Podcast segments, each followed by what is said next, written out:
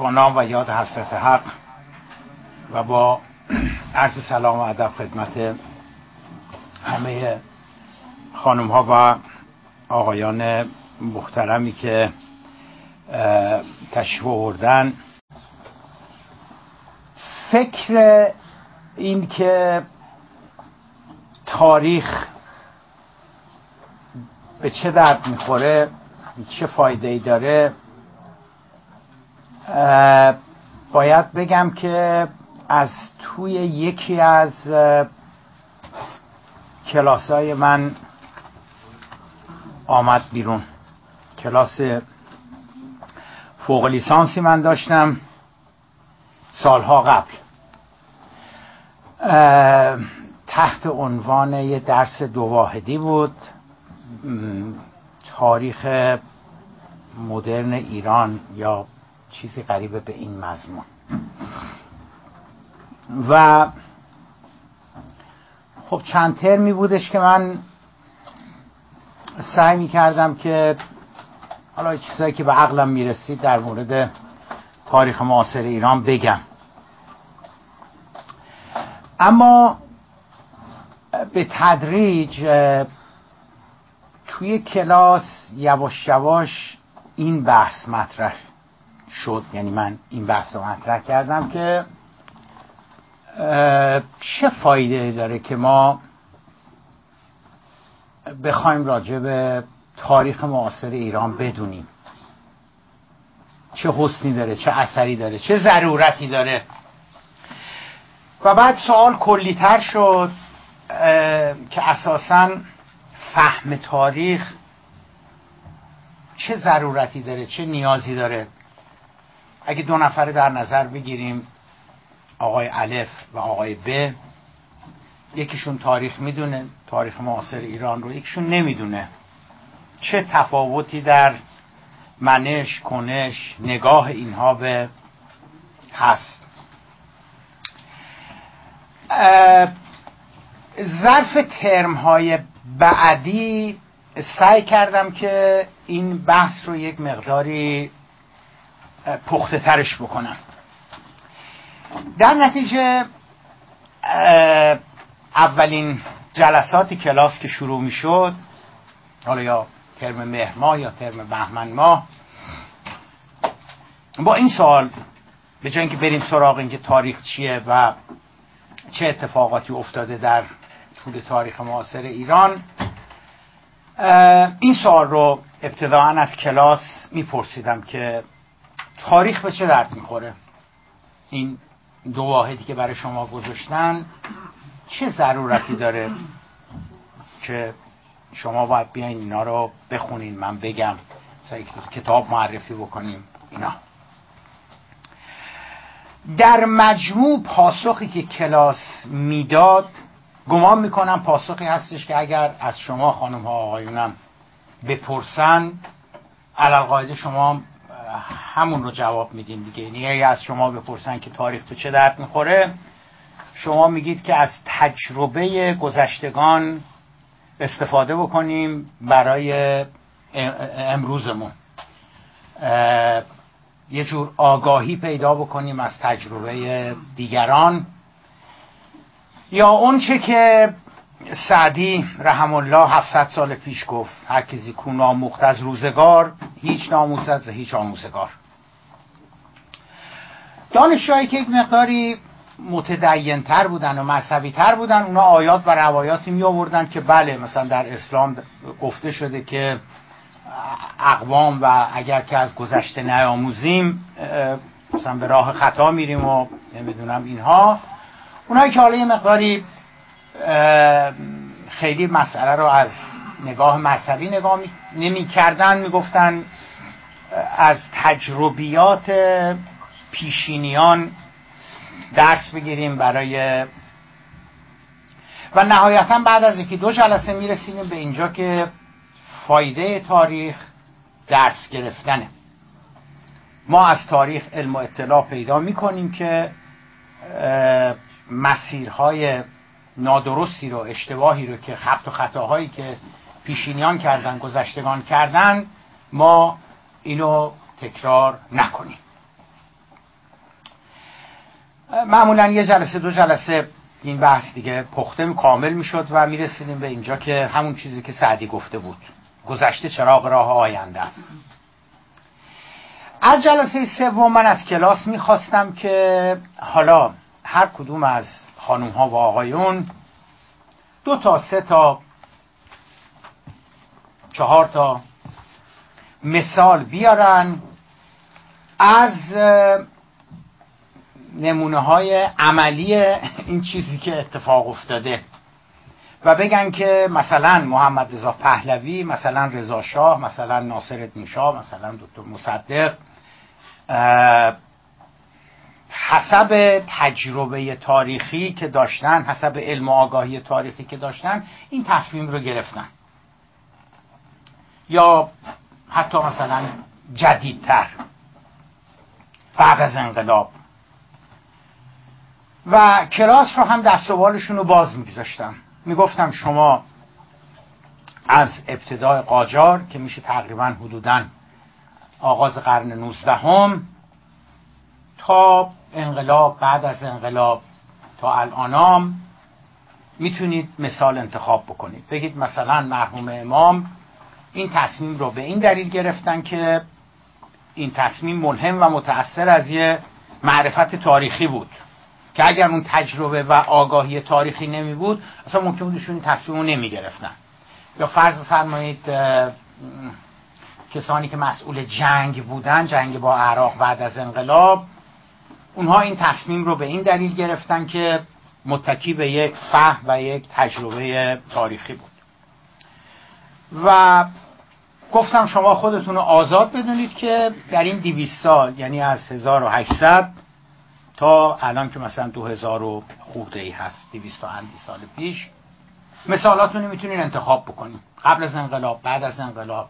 زمان قاجار عصر مشروطه بعد از مشروطه. و معمولا روزی که می‌رسیدیم به اینجا کلاس خیلی دیگه کامل نمی‌شد دیگه چون فقط من بعد می‌گفتم که کارتون این شده دیگه اینها. و جلسه بعد یکی یکی ازشون میپرسیدم می‌گفتم خب شما مثالاتون رو بگین چون یادداشت باید می‌کردیم یعنی ازشون می‌خواستم که بنویسین یه جایی. مثلا مثال من اینه. این خانوم مثالاش اینه اون آقا مثالاش اینه. حالا اونایی که مثال پیدا کرده بودن بعضی ها بودن مثلا می‌گفتم استاد ما هنوز چیزی پیدا نکردیم و نرسیدیم. اینا ما اگه اشکالی نداره جلسه آینده ما مثال بیاریم. ابتداعا اگر کسی داوطلب می‌شد از کیسایی که انتخاب کرده بود اگر نه که مثلا من خودم مثلا می‌گفتم خب شما و از اینجا دیگه کاری مقداری دشوار می‌شد. چون مثالاری که انتخاب کرده بودن می‌گفتن و شروع, شروع می‌کردیم با کلاس این مثالا رو تجزیه و تحلیل کردن. مثلا فرض بگیریم که مثالای حالا مثالای کلاسیکی که من یادمه که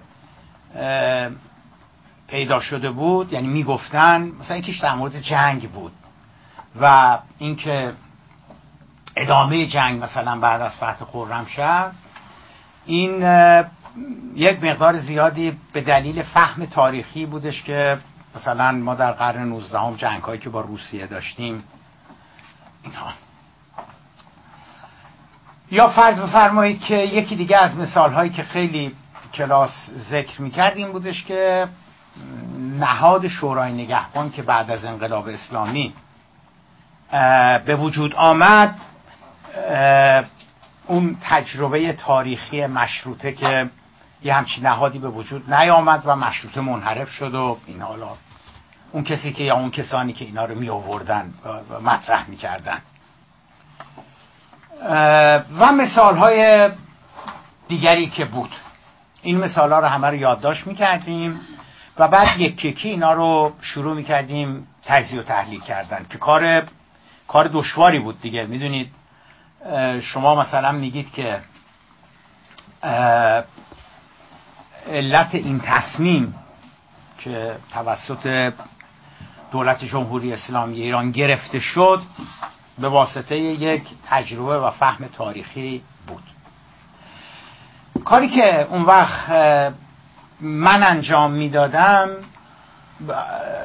به کمک خود دانشجوها اون کار این بودش که یواش یواش متوجه می شدیم که اون تصمیم که ما فکر می کردیم که به واسطه یک تجربه تاریخی یک فهم تاریخی یک آگاهی تاریخی گرفته شده اتفاقا به تنها چیزی که ارتباط پیدا نمی‌کنه تاریخه. اتفاقا به تنها چیزی که ارتباط پیدا نمی‌کنه تاریخه. و زیر میکروسکوپ که میبردیم اون تصمیم رو خیلی راحت آدم می‌تونست ببینه که اهداف و اقراض سیاسی بوده اهداف و اقراض ایدئولوژیک بوده. فهم اون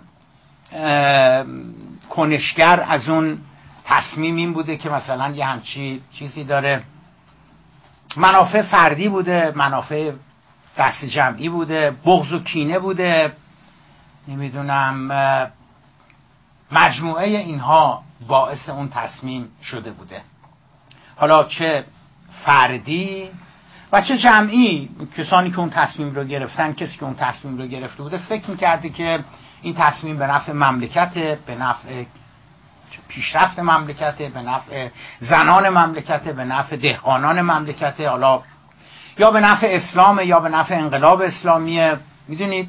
یعنی میشه فهمید که میشه دید میشه لمس کرد اصلا اون انگیزه هایی که پشت اون تصمیم وجود داشته. و تو هیچ کدام از مثال هایی که کلاس می آورد اصلا مسئله و موضوع تاریخ مطرح نمی‌شد یعنی هیچ جوری ما نمی‌تونستیم ببینیم که دلیل اون تصمیم انگیزه اون تصمیم که اون مسئول یا اون مسئولان گرفتن پنجاه سال پیش یا پنج سال پیش یک فهم و یک معرفت و یک آگاهی تاریخی بوده که اگر اون نمی بود اون تصمیم گرفته نمی‌شد یا اون تصمیم به شکل چه می‌دونم دیگری گرفته می‌شد البته این بخش بخش مشکلی بود. برای اینکه خب سخته دیگه. می‌دونید مثلا شما همینجوری یه چیزی رو میگید میگید که علت به وجود آمدن جنگ مثلا یه تجربه تاریخی بود. علت اعلام جمهوری یه تجربه مثلا تاریخی بود که نظام شاهنشاهی همواره می‌تونه دو مرتبه مثلا بره به سمت خودکامگی و فلان اینا.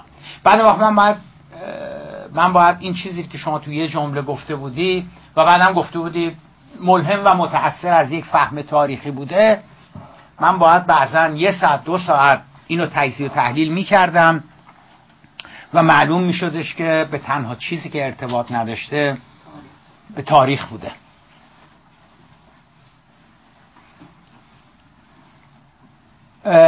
این بخش از کارمون معمولا دیگه تقریبا ترم نصف می‌شد. یعنی رسیده بودیم به نیمه دوم ترم. چون هی بحثا چیز بود دیگه. یعنی می‌دونید من نمی‌خواستم اون چرا که خودم اعتقاد می داشتم از روز اول من نمی‌خواستم اون رو به دانشجوان بگم که شما باید همین اعتقاد رو داشته باشین. اصلا و ابدا.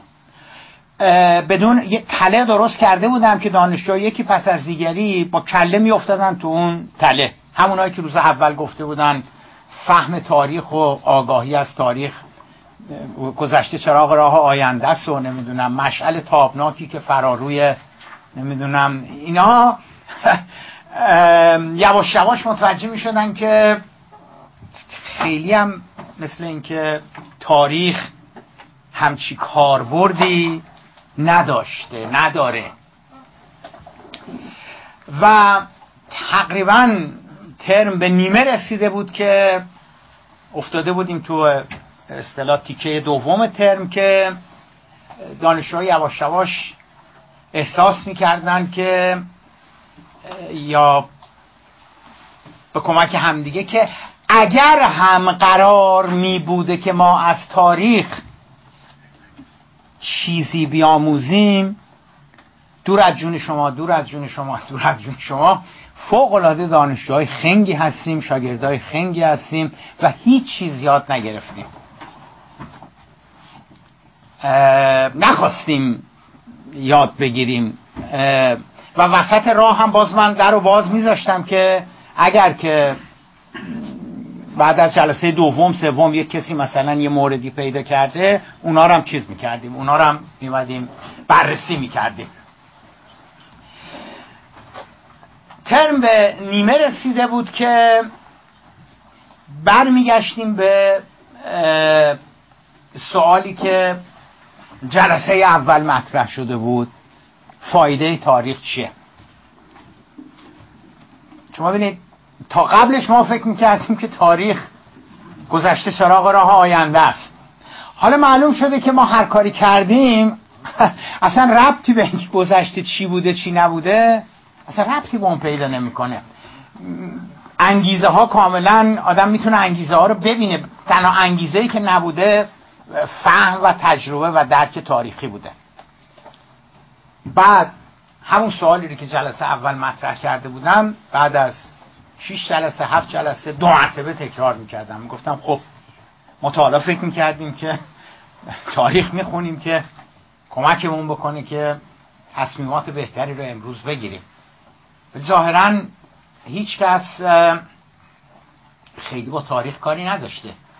هر کی هر کاری که فکر می‌کرده درسته انجام می‌داده. حالا تاریخ. اینا.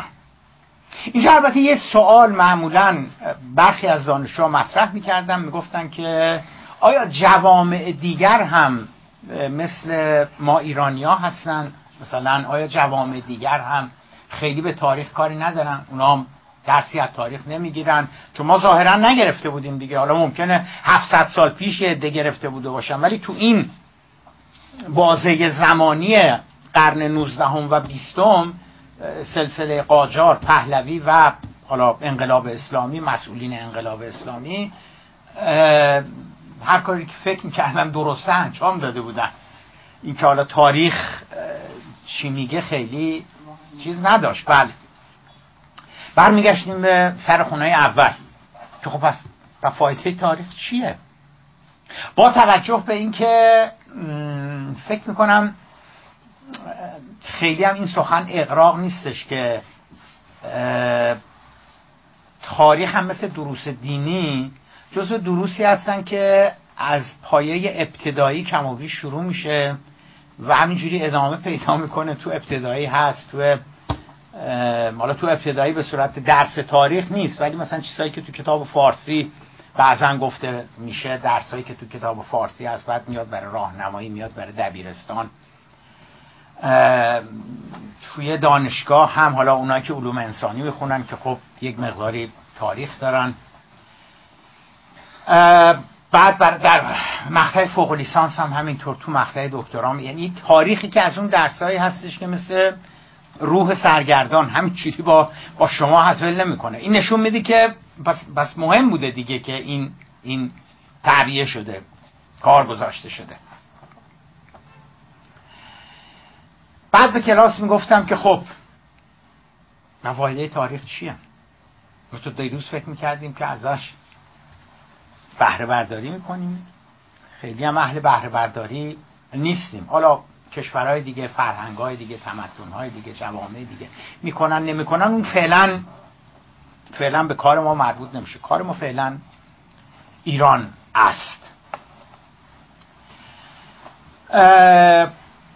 خب البته برای برخی از دانشجوها هنوز دشوار بود که قبول بکنن که واقعا تاریخ هیچ نقشی و هیچ تأثیری هیچ اثرگذاری توی تحولات سیاسی اجتماعی معاصر ایران نداشته. بعضیاشون یه کمی راحتتر میپذیرفتن بعضیاشون بعد از پایان اون ترم دوره هم همچنان نمیپذیرفتن. و دنبال مثال هایی بودن که بیارن سر کلاس و نشون بدن که ولی قول هستش که میگه هرچی بیشتر جستم کمتر یافتم. واقعا هرچی بیشتر جستجو می‌کردن و مثال می آوردن معلوم می شدش که نه اینم ظاهرش. بعضیاشون که یه مقداری دشوارتر بود براشون پذیرش این که کسی به تاریخ کاری نداشته اگرم قرار بوده درس بگیریم هیچکی درس نگرفته.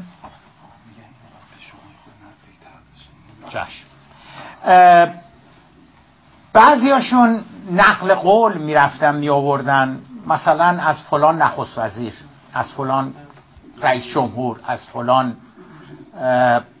رهبر و مرجع دینی از پادشاه از از که خودش تو سخنرانیش خودش توی مصاحبهش گفته بوده که تاریخ به ما میآموزد که و بعد مثلا که ما این تصمیم رو گرفتن ما این تصمیم رو گرفتیم.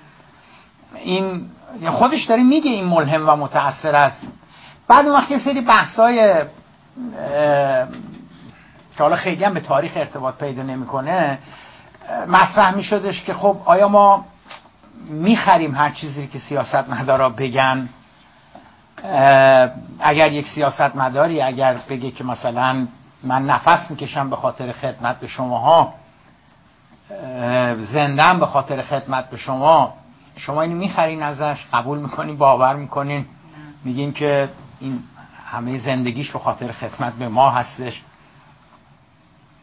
ای زن اگر او بگه که من هر تصمیمی که گرفتم به خاطر به دلیل فهم و برداشتم از تاریخ بوده اون چی اونم شما میپذیرید ازش.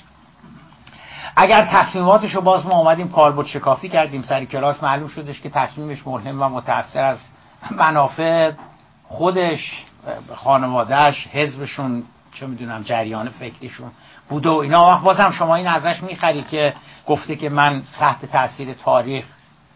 نه معلوم میشدش که خیلی نمیشه. این قول رو حتی اگر مسئولین بگوین هم خیلی نمیشه ازشون قبول کرد و خرید.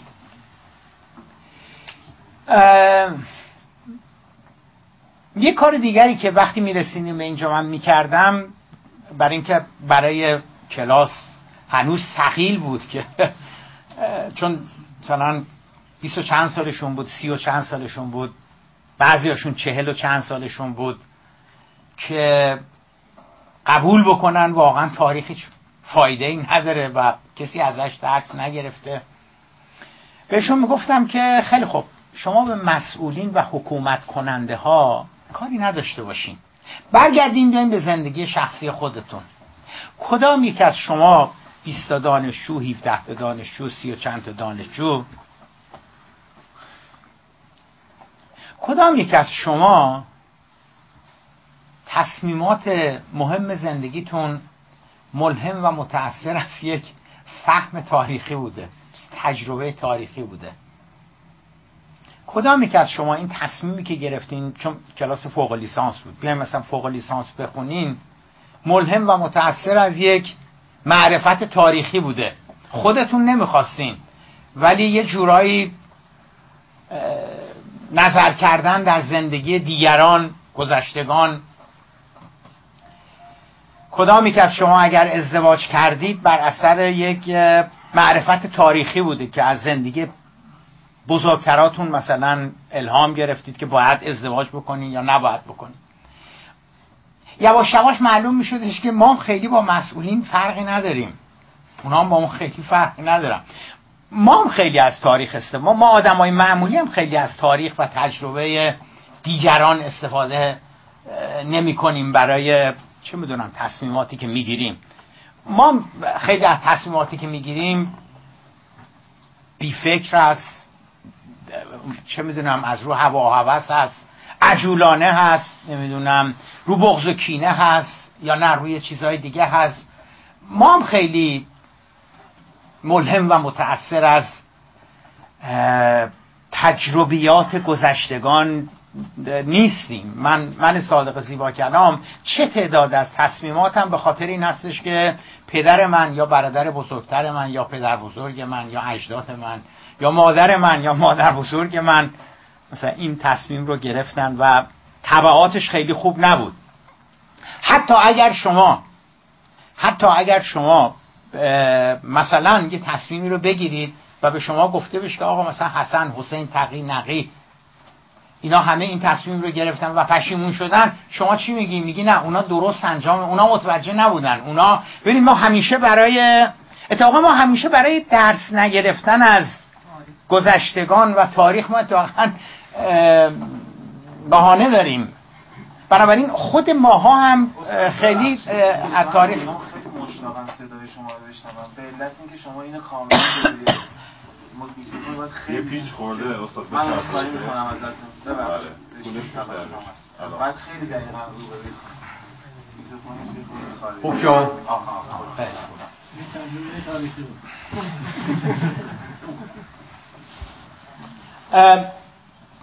نهایتا دیگه نوبت من می‌شد.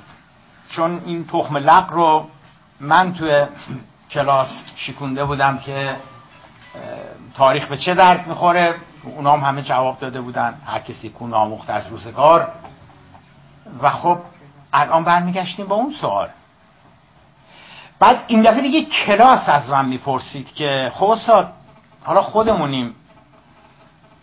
واقعا تاریخ به چه درد می‌خوره؟ ما تا حالا فکر می‌کردیم حالا یواش یواش هرچی بریم جلوتر به ناکجا آباد داریم می‌رسیم. تاریخ به چه درد می‌خوره؟ من یه یه داستانی رو ساخته بودم که به کمک اون داستان شروع می کردم به اینکه تاریخ به چه در... تاریخ مثلا کارکردش چیه یا به چه درد می‌خوره.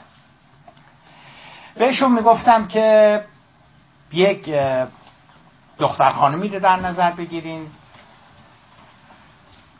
بیست و مثلا چهار پنج سالش هست. فوق العاده با استعداد درس خونه و ایشون مثل شما مثلا داره فوق لیسانس می‌گیره. داره ازدواج می‌کنه. و همه چی خیلی عالیه.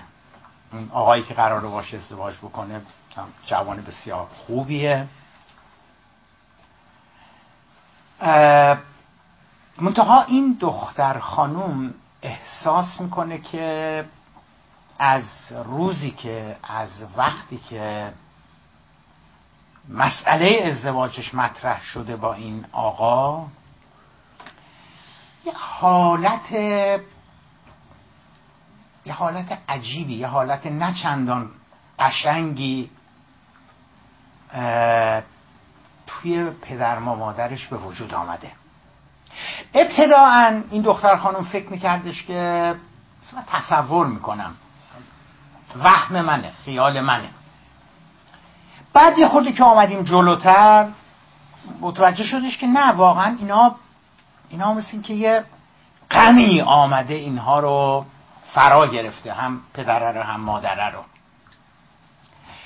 چون این تنها بچه خانوادهشون بود این دختر خانم میذارتش به پای اینکه خب فکر می‌کنن که من دارم ازدواج می‌کنم و میرم و نمی‌دونم من از دست میدن و در حالی که نه من هستم با اینها مگه من می‌تونم پدر مادرم و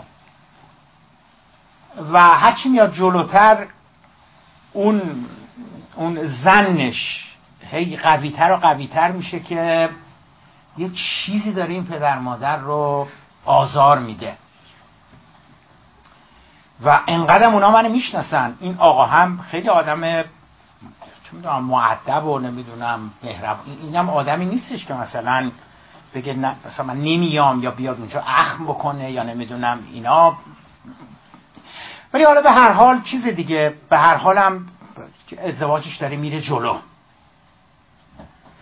ولی دیگه یقین پیدا کرده که یه چیزی هست. یه چیزی داره پدر مادر منو رنج میده. اون رنجم این رنج طبیعی که خیلی از پدر مادر دارن مثلا وقتی تنها بچهشون داره ازدواج می‌کنه نیست. یه چیز دیگری باید باشه.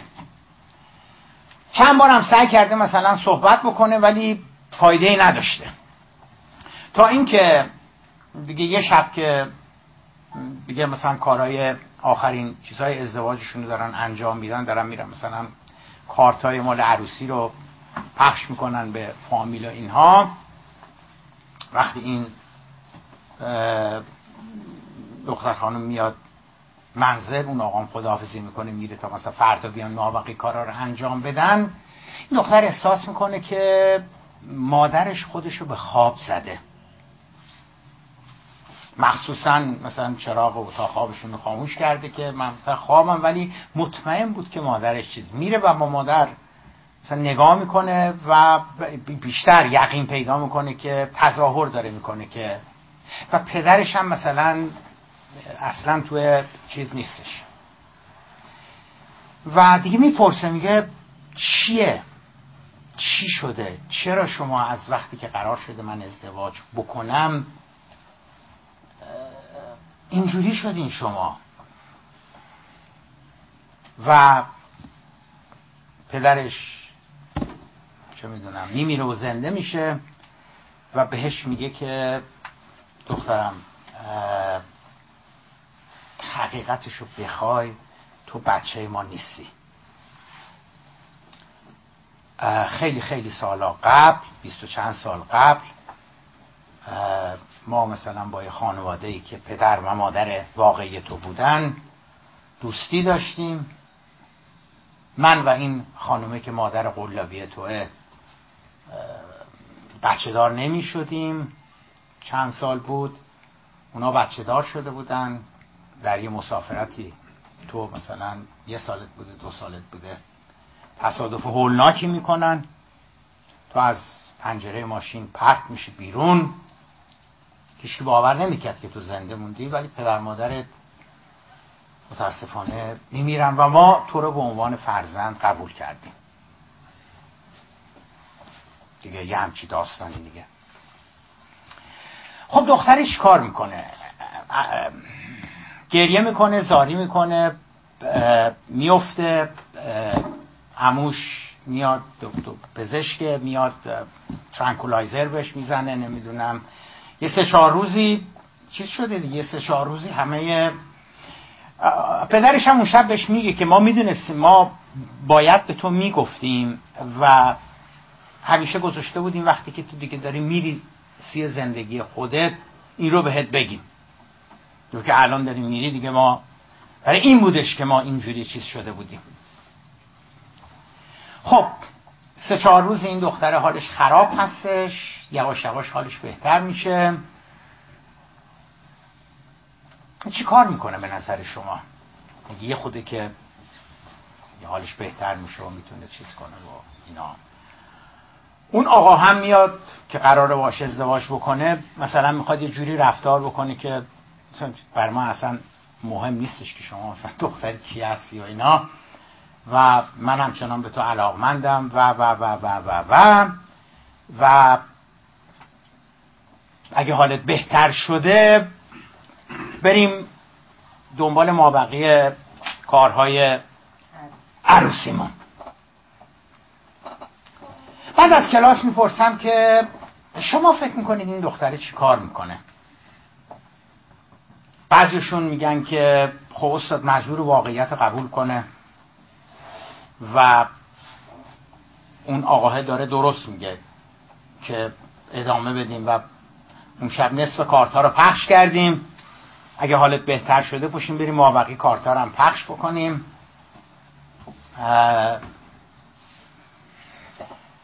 بعضی میگن نه یه خود طول می‌کشه تا برگرده به اون حالت.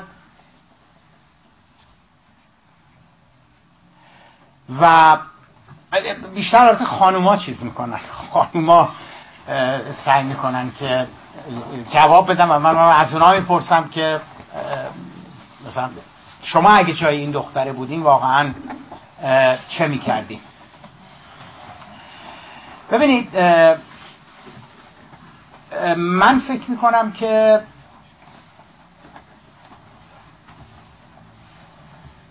یعنی یعنی بعضی از شما شاید با من هم عقیده باشین بعضیاتون هم نه چون اینجا کلاس چیز می‌شد اینجا کلاس دو سه تیکه می‌شد فل واقع ولی من نظر خودمون بگم.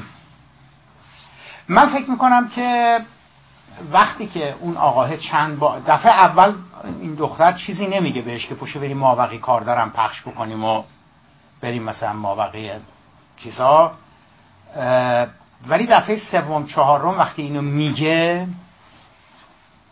من اگه جای اون دختره بودم با یه چیز تیزی که پیدا می‌کردم می‌رفتم طرف چش و مثلا این آقاه این مال آقاه این اولین کاری که می‌کردم.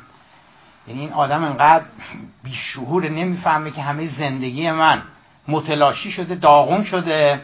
این میگه خب حالا حالت بهتر شده باشیم بریم یواشاش مثلا ما بقیه می‌دونی مثلا من سرما خورده بودم.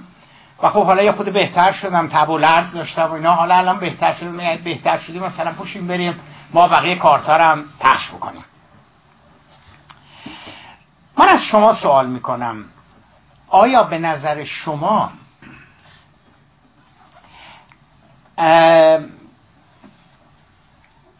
همه زندگی اون دختر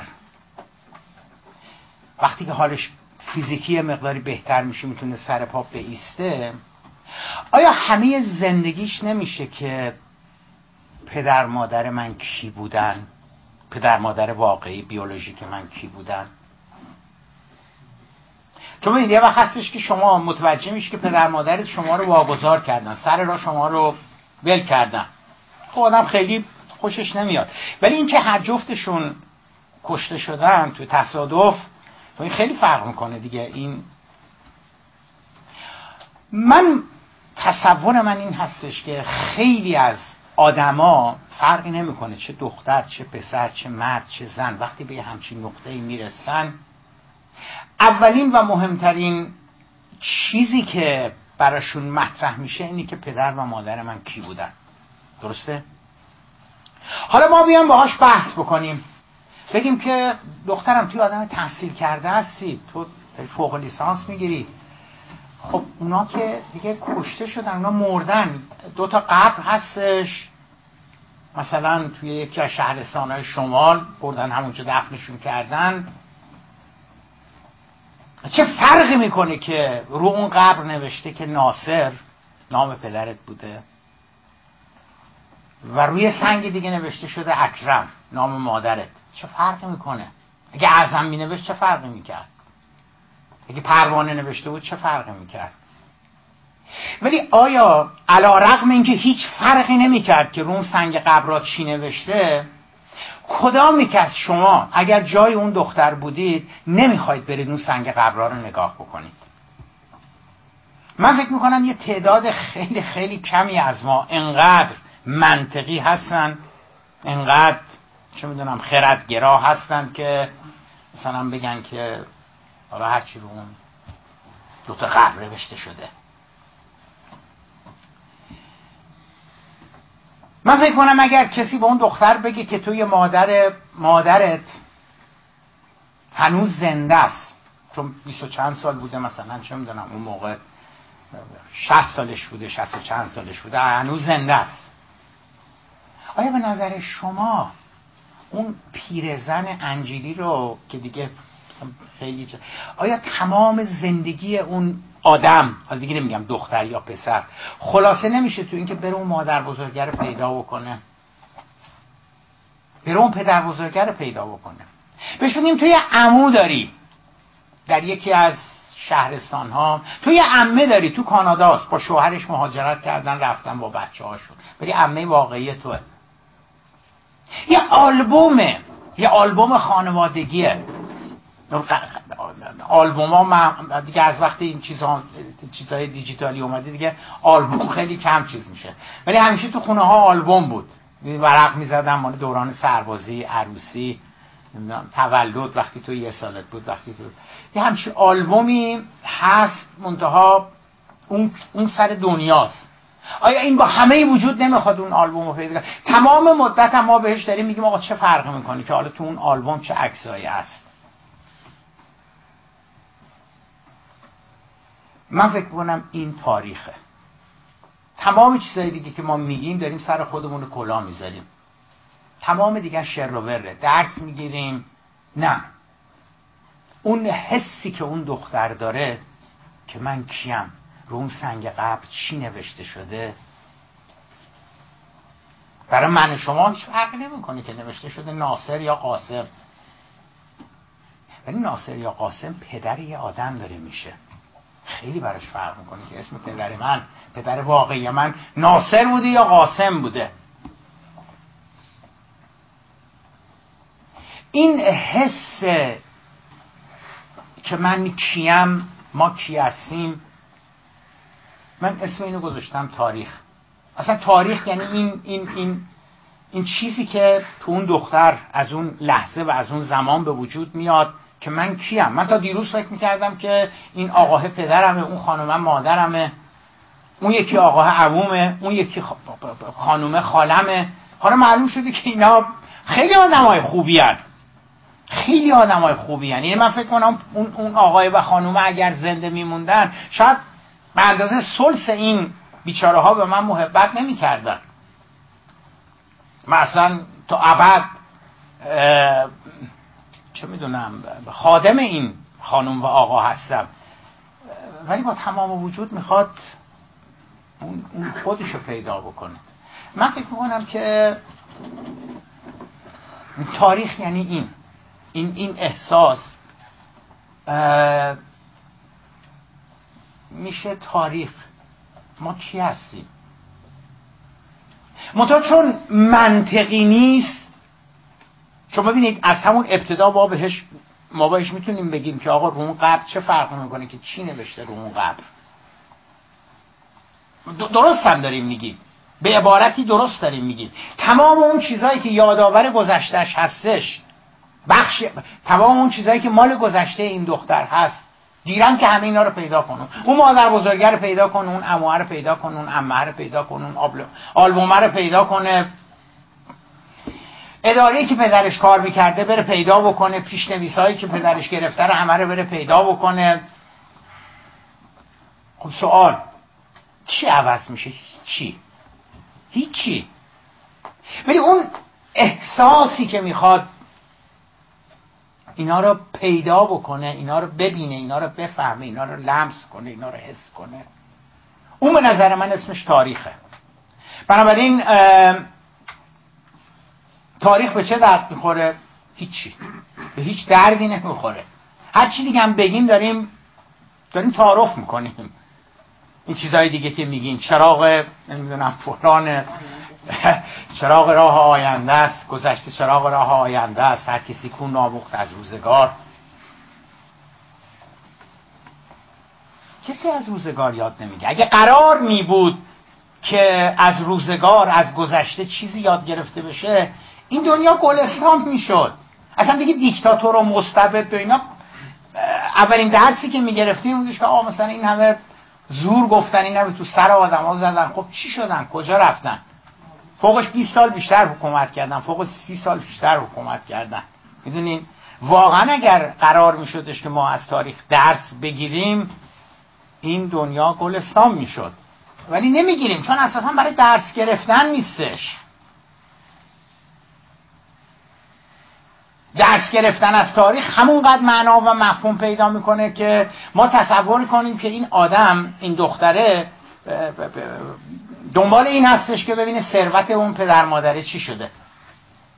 داره دنبال واقعا به دنبال ثروت اون پدر مادره هستش که می‌خواد ببینه رو اون قبر چی نوشته نوشته قاسم یا نوشته مثلا مسعود. بنابراین من هر چقدر که میگذرد بیشتر و بیشتر اوایلش که این بحثا رو مطرح می‌کردم فکر می‌کردم که مثلا خیلی خیلی اینا رو جدی چیز نکنم. اینا. ولی هرچی اومدیم جلوتر دیدم نه درست دارم میگم. درست دارم میگم. یعنی هرچی بیشتر بیشتر گشتم واقعا هیچ نمونه هایی رو نتونستم پیدا بکنم که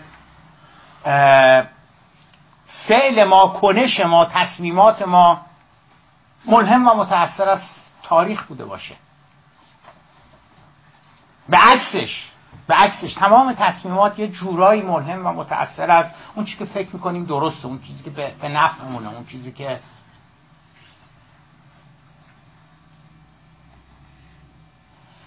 بنابراین سوال سوال غلطیه.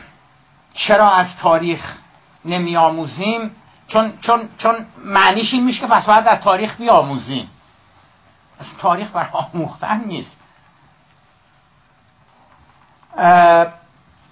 مدت هاست من به این جنبندی رسیدم و وقتی که این خانمی که داشت بلنگو درست می‌کرد اومد اینجا صحبت کرد. نمی‌شناسم ایشون راست میگه. هی تماس می‌گرفتن. من جواب نمیدم آدم با وقت تماس می‌گیرن. بعد ایشون اس فرستاد گفت می‌خوام بیایم بعدم دیدیم که خب نزدیک دانشگاه است. گفتم حالا نزدیک دانشگاه خب این هم اصرار می‌کنن. خب بیام و اینا. و بعد پیش خودم فکر کردم راجع به چیزهای مختلف.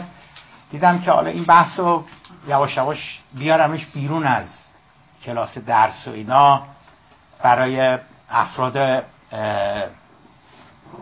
بیشتری مطرح بشه.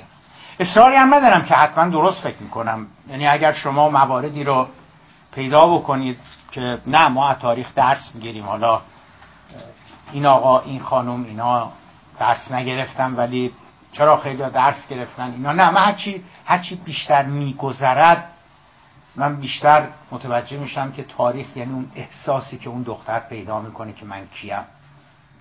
پدر من کی بوده؟ مادر من کی بوده؟ هیچ فایده ای هم نداره. بله هیچ فایده. اصلا شب اولم شب اولم بهش گفتیم که حالا مثلا گیرم تو اینا رو پیدا کنین. چی میشه؟ زنده میشن؟ هیچ اتفاقی نمیه ولی اون اون اون اون حسه من به اون حسه میگم تاریخ.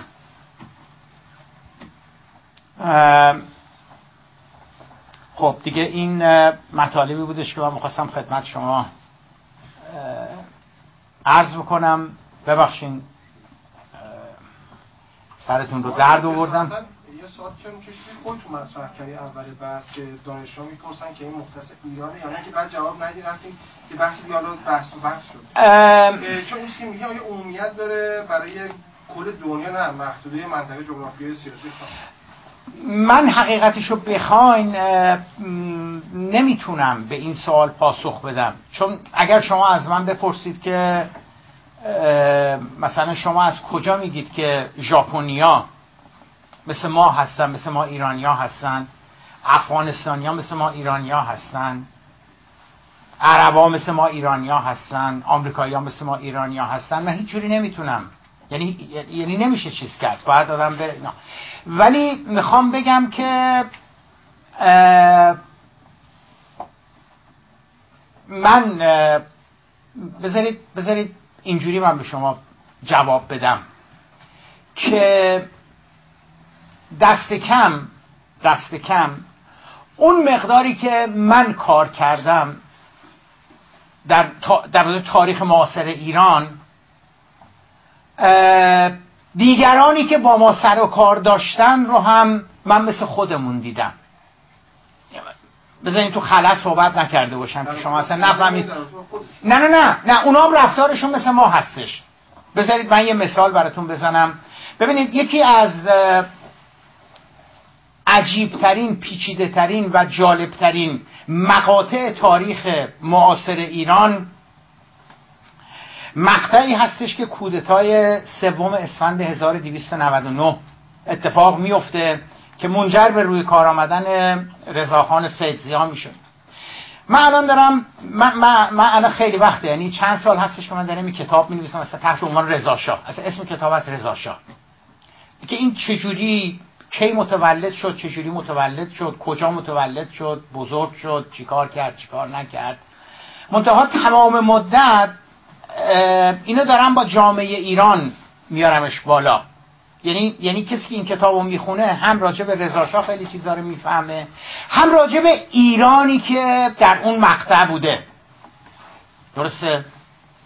بعد یکی از عناصر مهم اون مقطع نگاهی هستش که انگلیسا به ایران دارن.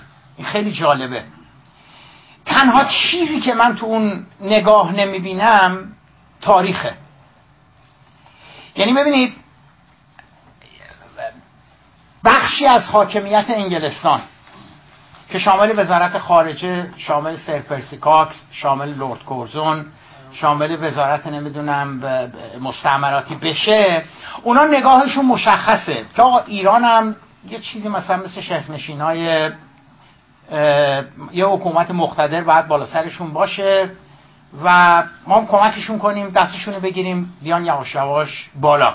این نگاهی هستش که منجر میشه به قرارداد 1919 ایران بشه تحت الحمایه انگلیس و و و و و. هم سر پرسی کاکس این نظر داره هم نورمن این نظر داره. اینا تمام سفرهایی هستن که تا تا کودتا و بعد از کودتا هستن. بعد حدود یک سال بعد از کودتا یه آقای میشه سفیر جدید بریتانیا در ایران به اسم سر پرسی لورن. و از اساس و اصلا همه چیزی رو رو میشه در رابطه با نگاه این آدم. اون نگاهی که ایرانیا رو داره پایین نگاه می‌کنه که ایرانیا رو باید کنترل کرد ایرانیا رو باید مدیریت کرد ایرانیا خودشون نمی‌تونن مملکتشون رو بگردونن و باید بهشون کمک بشه نمی‌دونم اینها. اون به کل و به جز و به اصل و به فرد اون این نگاه رو می‌ذاره کنار. و کلا اصلا و تمام مدت داره با مقامات انگلیس تو لندن. تمام مدت داره با اونا کلنجار میره که آقا این نگاهه که ما صد سال از قرن 19 به این ورداریم این نگاه اگر هم در یک مقطع این نگاه درست بوده یعنی ایران واقعا نمی‌تونه خودش خودش اداره بکنه یه قدرت قویتری باید باشه ایران رو اداره بکنه. اگرم این نگاه فرض در 1850 درست بوده فرض در 1880 درست بوده این نگاه دیگه الان نمی‌تونه در ایران کار بکنه. الان در ایران تحصیل کرده ها به وجود آمدن روشنفکرها به وجود آمدن مطبوعات به وجود آمده. الان دیگه نمیشه ما گیرم هم که این نگاه خوب باشه هم به نفع ایرانی باشه هم به نفع انگلیسی ها باشه. ولی نمیشه این نگاه رو اعمال کرد. الان کسانی در ایران پیدا شدن که یه جورای احساسات ناسیونالیستی دارن یه جورای احساسات جدید دارن و این اون نگاه قبلی رو ما باید چیز کنیم؟ ما باید بذاریم کنار. مثل پدری که نگاهش این هستش که می‌دونی شما شده سی ساله چل ساله ولی پدر شما همچنان نگاهش به شما همون دو ساله هستش که یعنی در بهترین حالتش که خیرخواهانه بخوایم ببینیم. خب این دوتا روی کرده که شما می‌ذاری بغل هم دیگه می‌تونی این سوال بکنی که خب کدومش ملهم از تاریخ بوده؟ هیچ کدومش. دقیقتر که نگاه می‌کنی می‌بینی سر پرسی لورنس. سه سال چهار سال قبلا در ایران بوده زمان مشروطه. انقلاب مشروطه رو دیده. سیزده چارده هزار نفر که اومدن توی توی باغ سفارت انگلیس اون اونجا بوده و دیده که یه چیزی داره یه, یه یه چیزی داره تو ایران متولد میشه. و بعد که برمیگرده میاد اون رو اون رو کاملتر می‌بینه. این این این یه مثالی که من براتون میارم. یه مثال دیگه این که برخی از اروپایی که با ما مواجه میشن در قرن 19 و قرن 20 معتقدن که خداوند از ایرانیا دوستتر حقوقبازتر فریبکارتر نیافریده. لیدی شل سمبل همچین نگاهی هستش. انقدر از ایرانیا متنفره که وقتی که صحبت از احداث راه هم میشه که عراق رو متصل بکنه به به, به شبه قاره هند بیاد از جنوب ایران رد شه اون بخش از مستعمرات رو وصل بکنه به این بخشش لیدی شل با تمام وجود مخالفت می‌کنه. میگه که احداث راهن در جنوب ایران باعث میشه که ایران ارتقا پیدا کنه و ایرانیا نمیشه به ایرانیا اعتماد کرد. و او فقط اون نیستش که همچین نگاهی داره.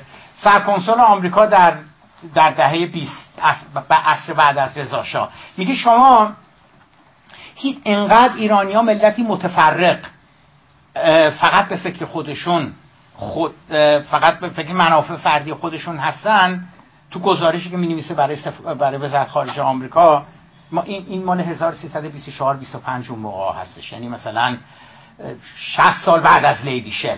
میگه ایرانیان اونچنان ملت متفرق اونچنان به فکر منافع خودشون هستن که شما این عین جملهشه میگه شما دو تا ایرانی رو نمی‌تونی پیدا کنی که توافق بکنن جیب نفر سوم رو بزنن منافعشون این هستش که اینقدر اینا متفرق هستن اینا. این یه نگاه یه نگاه نگاه ادوارد برانه. معتقده که مثلا خداوند عزت از ایرانیا بهتر اصلا خلق نکرده. یا یا لورن هم همینطور. لورن حالا مثل مثل ادوارد بران نیست. ولی اصلا اون نگاه اون نگاه تحقیرآمیزی رو که کورزون اینها دارن اصلا نداره. اینی که اینی که من فکر می‌کنم اینا هم که آدم نگاه می‌کنه می‌بینه که اینا تصمیماتشون سیاست هاشون اینا هم خیلی ملهم و متأثر از تاریخ نیست. عزیز من ببین ببین شما چرا رای دور میری رو میگین چون رو دیدن بعد الهام می‌گرفتن نه من من اصلا من میگم که دیگران من دیگرانی که دارم می‌بینم یعنی انگلیسی ها رو که من دارم می‌بینم می‌بینم اونها هم بر اساس تاریخ ملهم و متأثر از تاریخ تصمیم گیری نمی‌کنن. اونها هم ملهم و متأثر از اون چیزی که فکر می‌کنن درسته. منتها اون چیزی که فکر می‌کنن درسته اساسا ارتباطی به تاریخ پیدا نمی‌کنه. همه همه حرف من اینه. بفرمایید. سوال بپرسم از شما. ببخشید. شما یه صحبتی داشتیم قبلا که تاریخ به شناخت. سوال من اینه که این شناخت چقدر کمک می‌کنه که جمع فراموش نکنه؟ و در مورد گذشته تجزیه تحلیل داشته من از این جملات و عبارات میترسم. چون چون مثل بمب ساعتی که تیک تیک می‌کنن هر لحظه و شما نمی‌دونید چیکارش باید بکنی. من حقیقتش از این جور چیزا میترسم. ما حافظه تاریخی نداریم ما حافظه تاریخی داریم. نمی‌دونم اینا. من چیزی رو که می‌تونم بفهمم چیزی که من خودم بهش معتقدم این هستش که خیلی وقتا من میرم این دانشگاه اون دانشگاه این ور ور مثلا برای سخنرانی تو کلاس های خودم دانشجوام که دهه شستی هستن دهه هفتادی هستن حالا یواش یواش دهه هشتادی میشن به من میگن که استاد شما چقدر خوشبینین شما چقدر امیدوارین. بعضیاشون شک می‌کنن. که مثلا قلابیه. این خودش هم ما مثلا مثلا چیزتره و اینا. ولی ولی واقع مطلب این هستش که دلیل خوشبینی من دلیل اینکه من اینقدر سیاه نمی‌بینم آینده رو فعلا رو اینها به خاطر این هستش که اتفاقا به خاطر فهم تاریخه. ببینید به خاطر فهم تاریخه. من چشمامو میبندم. 1870 هستش. میشه 140 سال پیش. یه سید محمد خاتمی پیدا میشه در ایران به اسم میرزا حسین خان سپه سالار. درسته؟ شاه همه چی رو میسپاره به, به سپه سالار.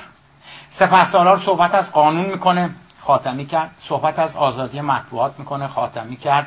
روزنامه راه میاندازه میگه از این به بعد قانون باید حاکم باشه می‌خواد با فساد مبارزه بکنه و و و و. مرحوم حاج مولا علی کنی مجتهد بزرگ پایتخت حالا قریبه به مضمون. نامشو من اوردم تو کتاب سنت و مدرنیتم.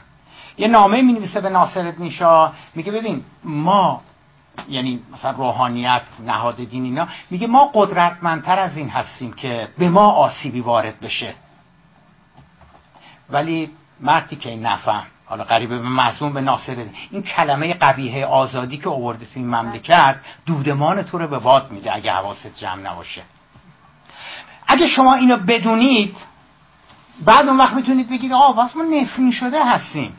130 40 سال بعدش هم یه خاتمی پیدا میشه کارایی می‌خواد بکنه. اونم درست مثل میرزا حسین خان سپه سالار نمی‌دونم اینها. ولی در عین حال در عین حال اگر اون وقت شما تاریخ رو درست بدونید چیزی بهتون چراغ راه اینا رو بزنیم کنار. نه چیزی که بهتون می‌تونه بهتون نشون بده این هستش که اتفاقا اتفاقا از اصلاح طلبی به اسم سپه سالار تا اصلاح طلبی به اسم خاتمی ما اشتباه می‌کنیم فکر می‌کنیم که ناکام ماندن. همون داستان داره تکرار میشه. حسب ظاهرش همون داستان داره تکرار میشه. همون نیروهایی که جلو سپه سالاری گرفتن جلو خاتمی هم گرفتن. با یه تفاوت خیلی مهم.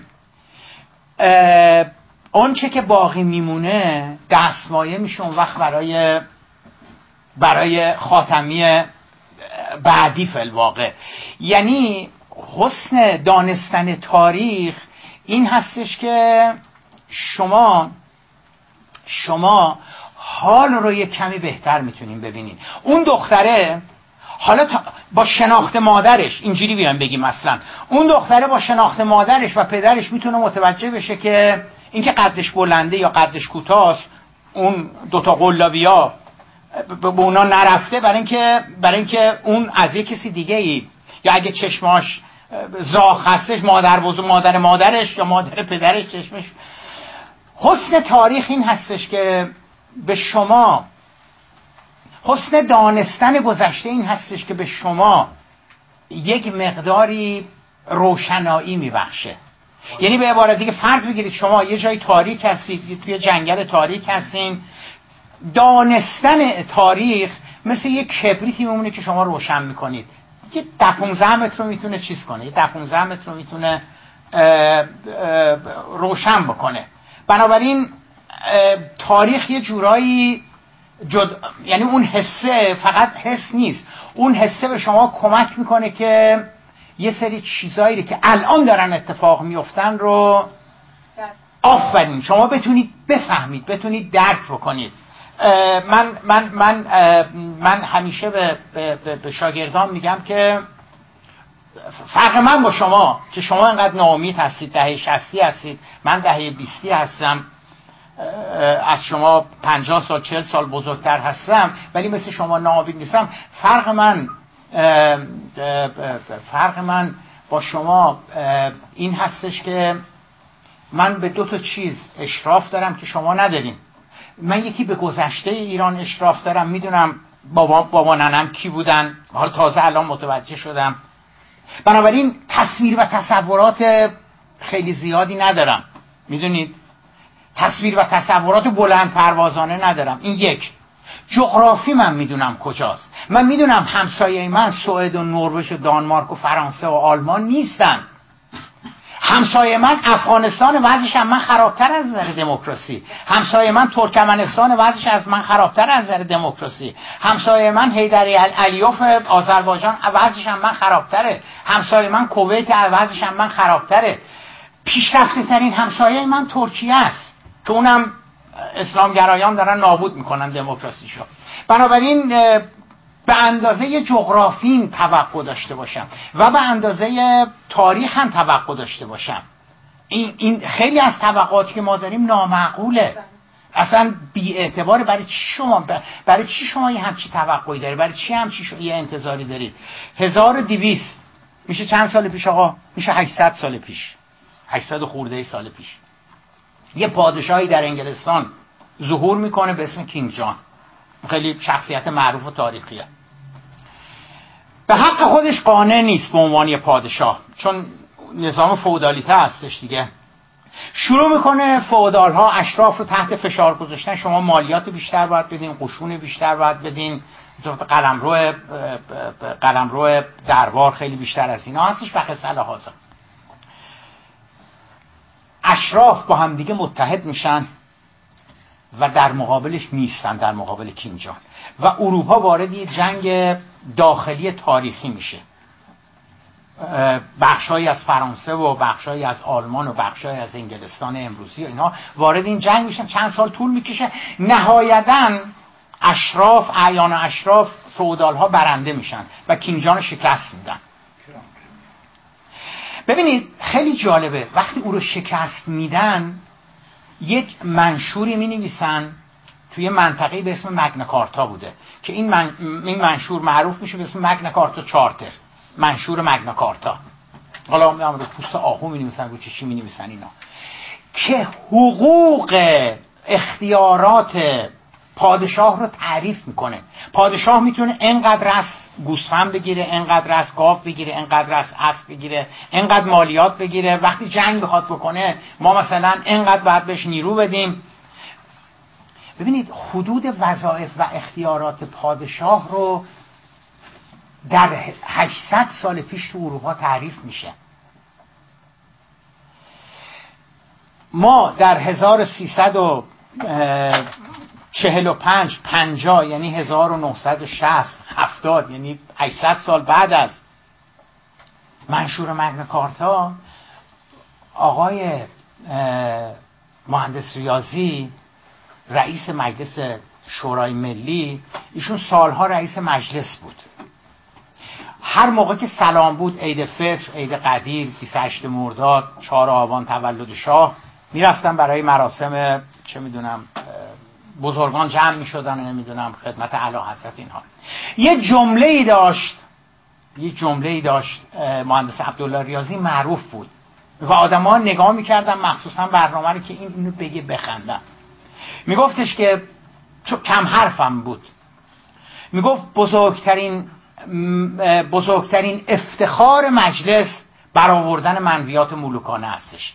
یعنی مجلسی که به وجود آمده که قدرت حکومت رو کنترل بکنه. میگه من بزرگترین افتخارم این هستش ببینم اعلی حضرت منویاتشون چی هستش؟ ما بودیم اون منویات رو اجرا بکنیم. ببینید نه اجازه بدین اجازه بدین. ببینید ببینید اونا 800 سال پیش اونا 800 سال پیش منویات ملوکانه رو اومدن گفتن منویات ملوکانه چی می‌تونه باشه؟ شما 800 سال بعدش میگید که بزرگترین افتخار مجلس این هستش که منویات ملوکانه رو برآورده بکنه. بنابراین از یه جهت تاریخ اتفاقا چیز خوبیه. نشون میده که برای چی شما انقدر ادعا دارین؟ برای چی شما انقدر توقع؟ واسه چی؟ مگه شما کی هستین؟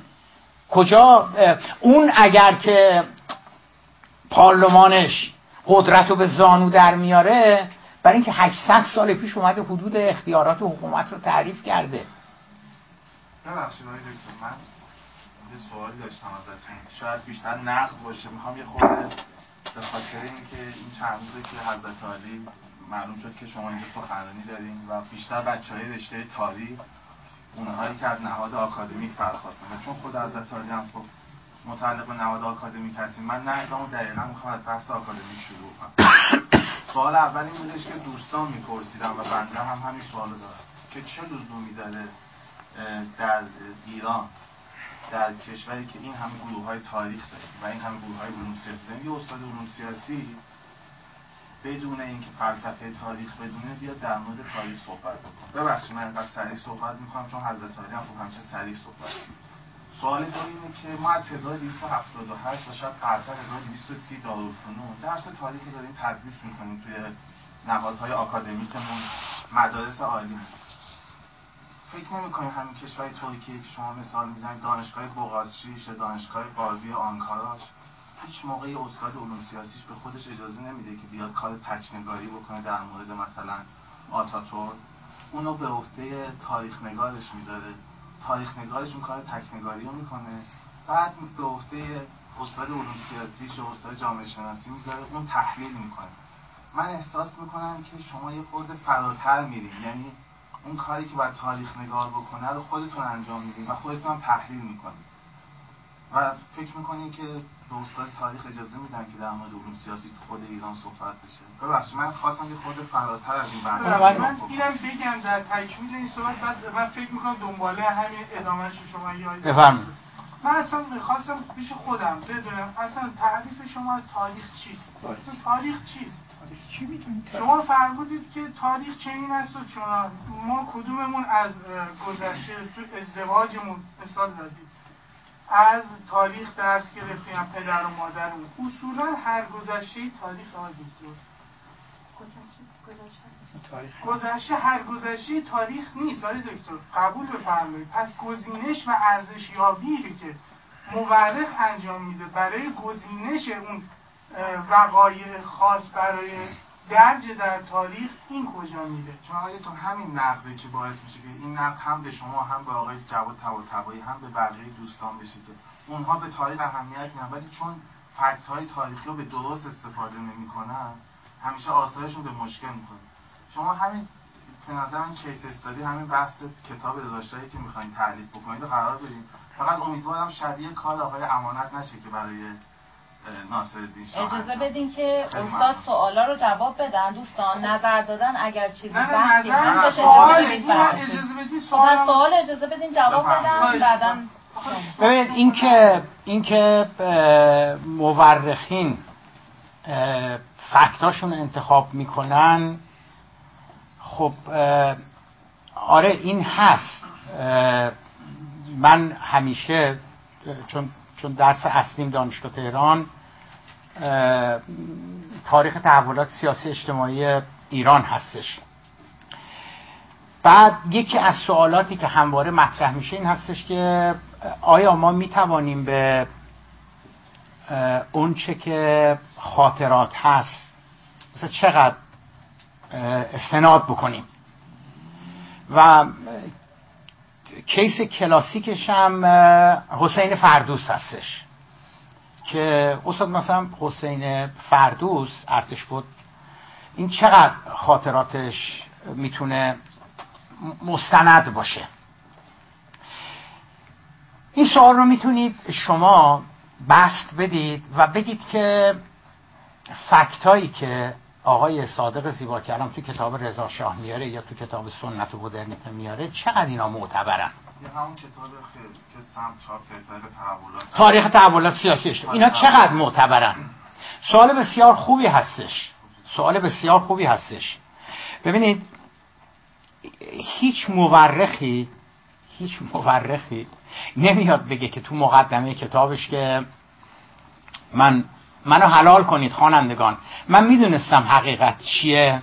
ولی خب چون دوست ندارم این حقیقتو چون آدم مغرضی هستم چون مرض دارم چون پول گرفتم از مثلا نهاد بنیاد تاریخ نمی‌دونم فلان همه به عکسش میان میگن که من از روش علمی استفاده کردم من شیوه نمی‌دونم فلان من امانتداری کردم من از آرشیو مستقیم خب پس پس باور بکنیم. خیر. خیر. ببینید سوال سوال. یک کسی به اسم مرحوم احمد کسروی درسته؟ نزدیک به مثلا هفتاد سال پیش تاریخ مشروطه رو نوشته درسته؟ الان اگه شما برید کتاب فروشی های روبرو دانشگاه شاید بعضیشون مثلا چاپ آخرین چاپ تاریخ مشروطه کسروی رو داشته باشن. این نشون میده که این کتاب همچنان همچنان آره جاریه. مراجعه بش می‌کنن. صادق زیبا کلام اومده پنج سال پیش اومده ده سال پیش کتاب نوشته در مورد تاریخ مشروطه. درسته؟ چاپ های اولش هم به فروش نرفتن. چرا کتاب تاریخ مشروطه کسروی بعد از هفتاد سال هشتاد سال همچنان محل مراجعه است؟ و چرا کتاب صادق زیبا کلام که هفت سال پیش هشت سال پیش نوشته شده محل مراجعه نیست؟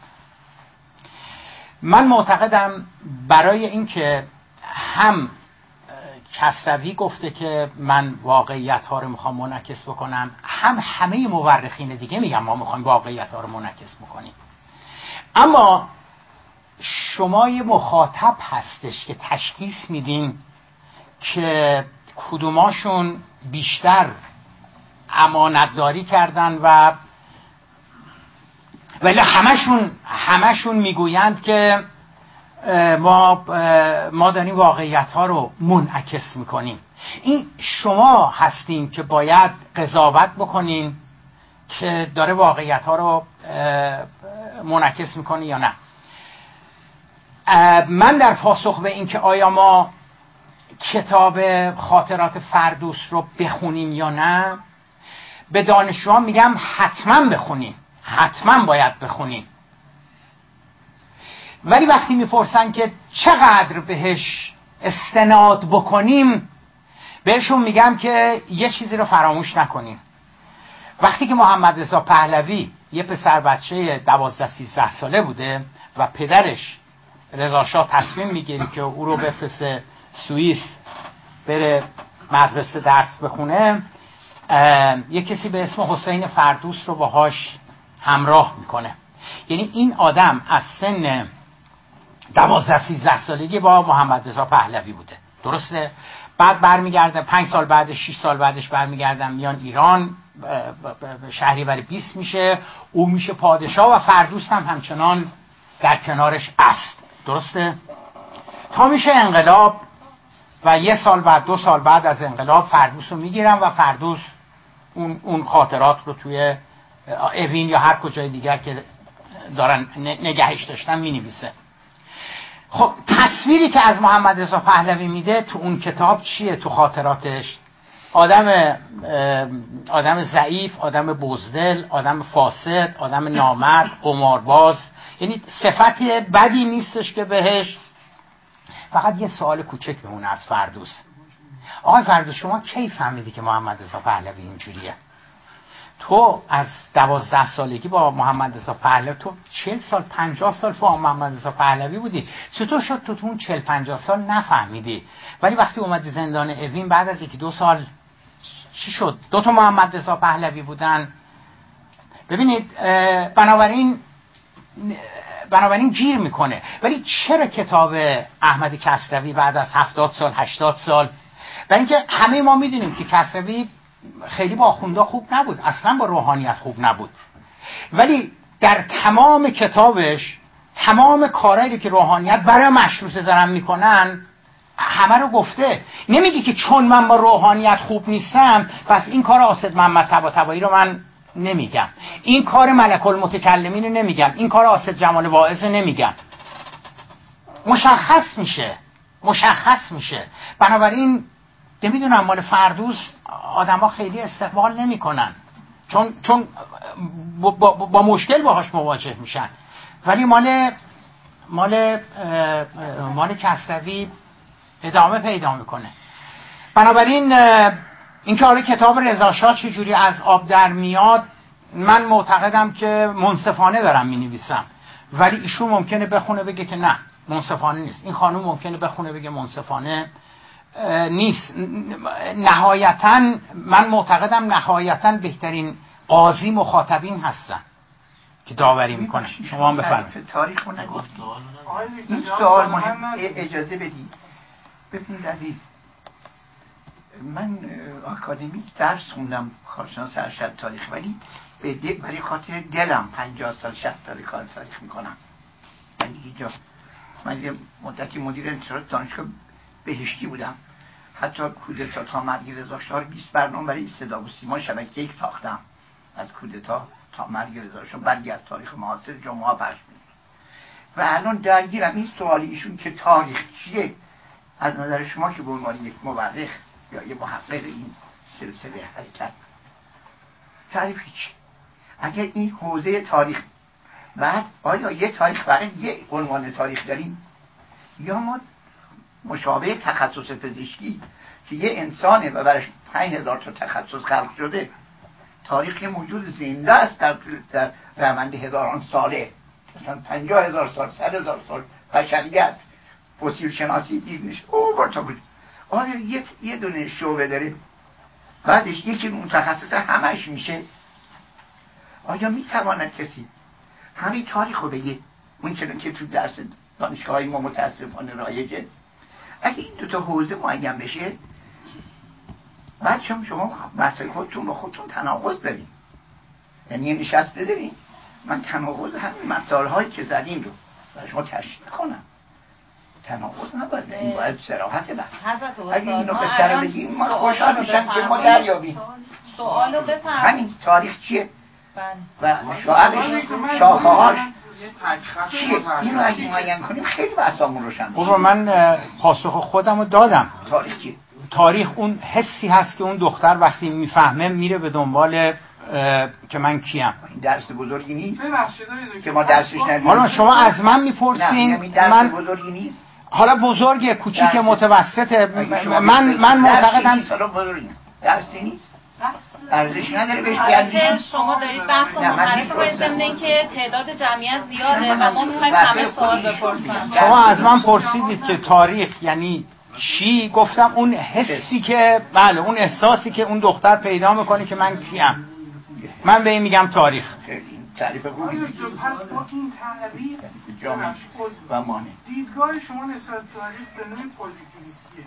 اصولا متد پژوهش در تاریخ و کل علوم انسانی با علوم تجربه بهتر نیست متفاوت اصولا پیشبینی و پیشگویی شاید در تاریخ به اون معنا اون معنی وجود نداشته باشه. من می‌خوام بدونم که حالا که شما میگید تاریخ اون چیزی که حالا هر گذشته اصولا تاریخه پس نقش مورخ خود این وسط چیه؟ خب هر چی که در گذشته اتفاق افتاده ما بخوایم هر روز بنویسیم و ازش درس بگیریم. یا اینکه حالا فرمودیم من به اونم اعتقاد ندارم هویتمون رو فقط صرفا در باید به اندازه کل اقیانوس ها ما مرکب داشته باشیم و به اندازه همه درخت قلم تا بیر همه گذشته رو ضبط کنیم. من اینو می‌خوام بدم من نفهمیدم بازم جسارت می‌کنم. تاریخ چیست؟ ارز کردم تاریخ اون حسی هستش که اون دختر وقتی می‌فهمه که گذشتش چی بوده اونو من بهش میگم تاریخ.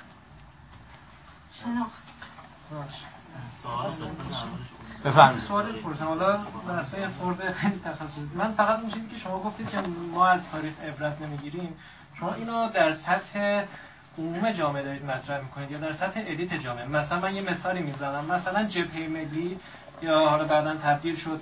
توش انشقاق و اینا ایجاد شد اینا خب مسلما تجربه به نام آقای خمینی نداشتن.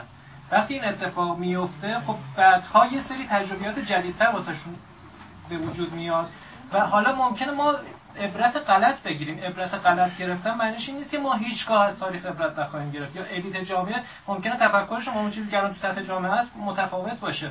اینا رو به نظر من میشه خیلی تفکیک کرد از همه جزئی‌تر و دقیق‌تر بهشون نگاه کرد. نظر شما رو تو این زمینه می‌خواستم بدونم که دقیقاً الیت جامعه است یا عموم جامعه مد نظر؟ نه عرض کردم من معتقدم من ابتداعا ابتداعا که اصحاب قدرت رو من مطرح کردم که تو فرض بر این هستش که اونا برای سیاست های خرد و کلانی که اعمال می‌کنن از تاریخ کمک می‌گیرن. اینا که من معتقدم این اتفاق نمیفته در یک سطح خردتر غیر الی خود ماها هم خیلی متکی و مستند یعنی به اتکاع تاریخ و تجربه تاریخ و فهم تاریخی خیلی از کارامون رو انجام نمی‌دهیم. این این چیزی هستش که ممکنه غلط انجام حالا غلط انجام میدیم یا درست انجام می‌دهیم یه بحث دیگریه. ولی من می‌خوام بگم چه اونایی که غلط انجام میدیم چه اونایی که درست انجام میدیم ملهم و متأثر از یک یک فهم و تجربه تاریخی نیست. استاد ببخشید باید باشه یا نباید باشه؟ عذرخواهی می‌کنم. باید باشه نباید باشه. فرض فرض بگیریم که نه نه نه ببینید. آیا باید بله باید باشه. بله باید باشه. ولی وقتی نیست وقتی وقتی تو 200 سال هر موردی رو شما پیدا می‌کنین و میگید که این بر اساس تاریخ بوده بکنید من بکنید. من خدا دلم می‌خواد. شما یه حزب درست کنید یه جریان درست کنید یه تفکر درست کنیم که باید از تاریخ درس بگیریم. ببخشید استاد شما حرفی شما که خودتون انگلیس خوندین دکتراتون من دکترای سرشناسی هم خوندم. من می‌خوام این سوال تو انگلیس به کسی که تاریخ درس میده بهش آموزش میدن که باید چجوری تاریخ سر کلاس درس یعنی شما اعتقاد به این دارین که دانشکده حقوق علوم سیاسی خود شما که پایان‌نامه دکتری من هم همین در مورد مدرسه سیاسی و دانشکده شما. می‌خوام بدم شما به این اعتقاد دارین که باید درس تاریخ تحولات رو تاریخ خونده بگه نه من بی سوادم من تاریخ نخوندم.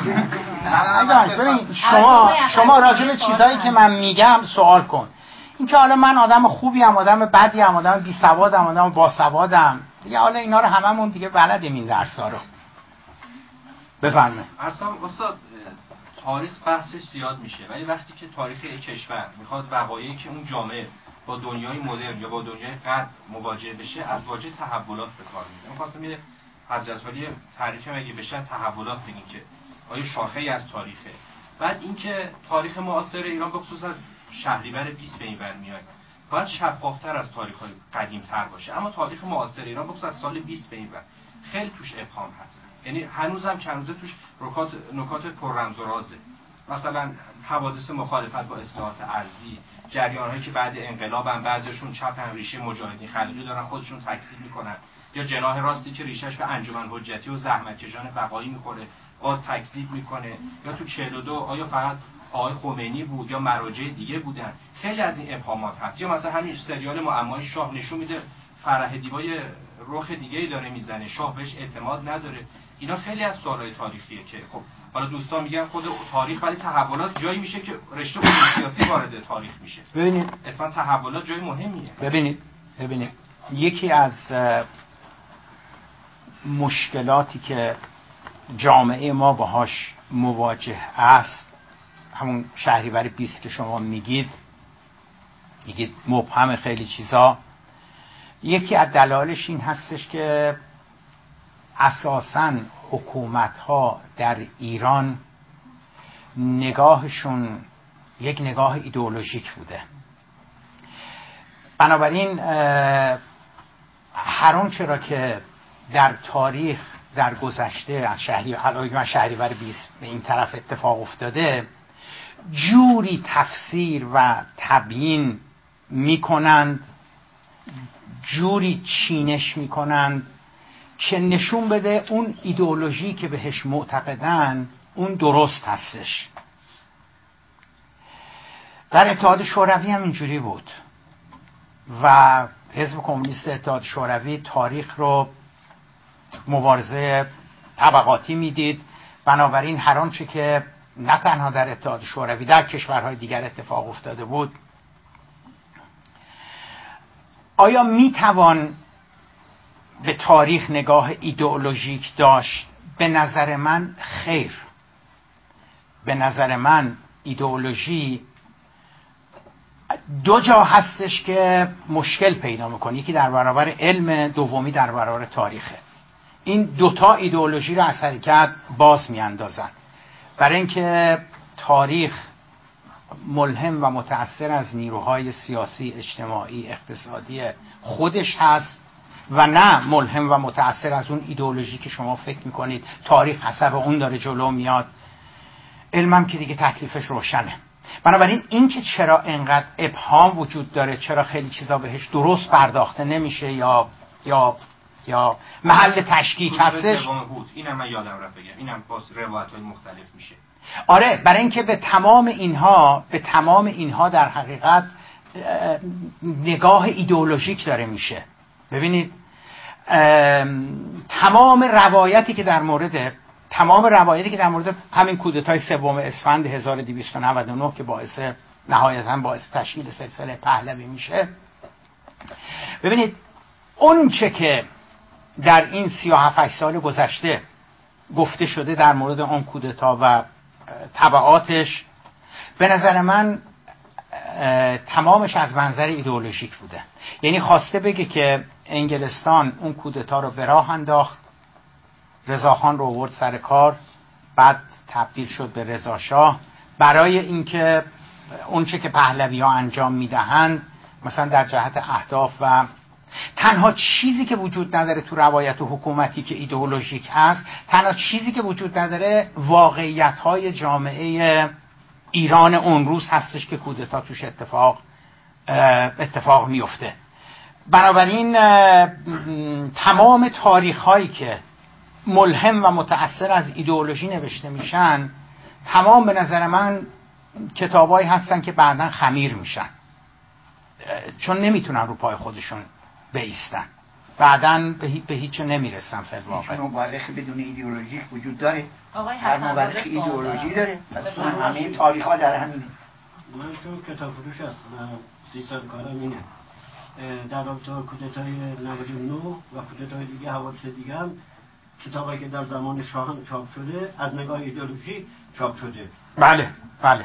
پس ما باید هم اینا رو بخونیم که به یه نتیجه ببینید من که خودم گفتم که من که من من حتی میگم شما باید شما باید خاطرات حسین فردوس رو هم بخونید.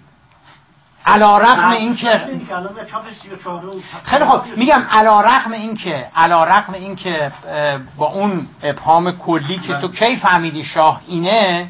تا همه سیاست مدارای ما از میز و مرکم خان. وقتی منافعشون به خطر افتاده اینا شدن انقلابی.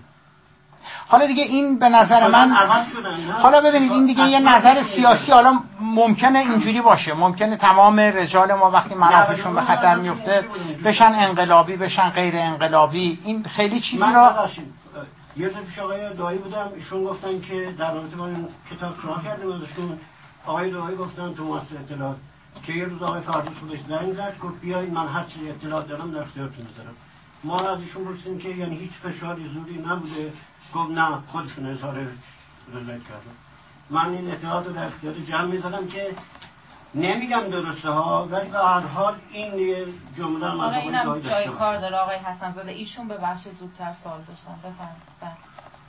من واقعیتش می‌خوام از طرف آقای زیبا کلام یه دو کلمه حرف بزنم اینجا. نه نه نه, نه. شما از طرف خودتون حرف بزنید. ضمن که سوال آره. نظر می‌خواین بدین. من خواهش می‌کنم از جلسه دوستان خیلی نگاه علوم انسانیشون ضعیفه. هی می‌پرسن تاریخ چیه؟ تاریخ صرفا نمکه. نمک غذاست.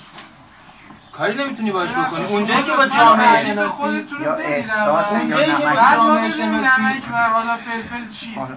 ببخشید شما از لحاظ متدیک کلا ببخشید جسارت می‌کنم از لحاظ متدیک و کلا می‌تونم میگم شما از فلسفه تا هیچی نمی‌دونید. جسارت کردم خدمت شما دیگه فیل بفرمایید شما. جناب یک کتابی نوشتید به نام تولد اسرائیل. بله. گفتید که من اسرائیل رو قبول دارم. درسته؟ چون سازمان ملل اون رو قبول داره. شما اومدید استپ بای استپ اومدید جلو. از ابتدا گفتید که از فلسطین و ریشه اسرائیلی و اومدید جلو آخر گفتید پس شما تاریخ رو اومدید معرفی کردید دیگه. درست آقای دکتر؟ پس تاریخ به نظر من بعدش هم ایدئولوژی درست کرد از اون تاریخ و عبرت گرفتن از گذشته بعد به نظر شما از تاریخ باید باشه؟ حضرت عالی به تاریخ رجوع کردی و اسرائیل رو قبول داری؟ قبول داری؟ وگرنه ما الان بگیم اسرائیلی ها مردم بسیار بدی هستن چون فلسطین رو می‌کشن. فلسطینی ها رو دارن می‌کشن. ولی وقتی که بریم تاریخش رو مطالعه بکنیم می‌بینیم نه اسرائیل حقشه در سرزمین موعود مثلا بمونه یا فلسطین حقشه. پس ما باید تاریخ رو بدونیم دیگه. حالا نظر جنابالی چیه؟ خب مگه من گفتم که ما باید تاریخ رو ندونیم؟ خب.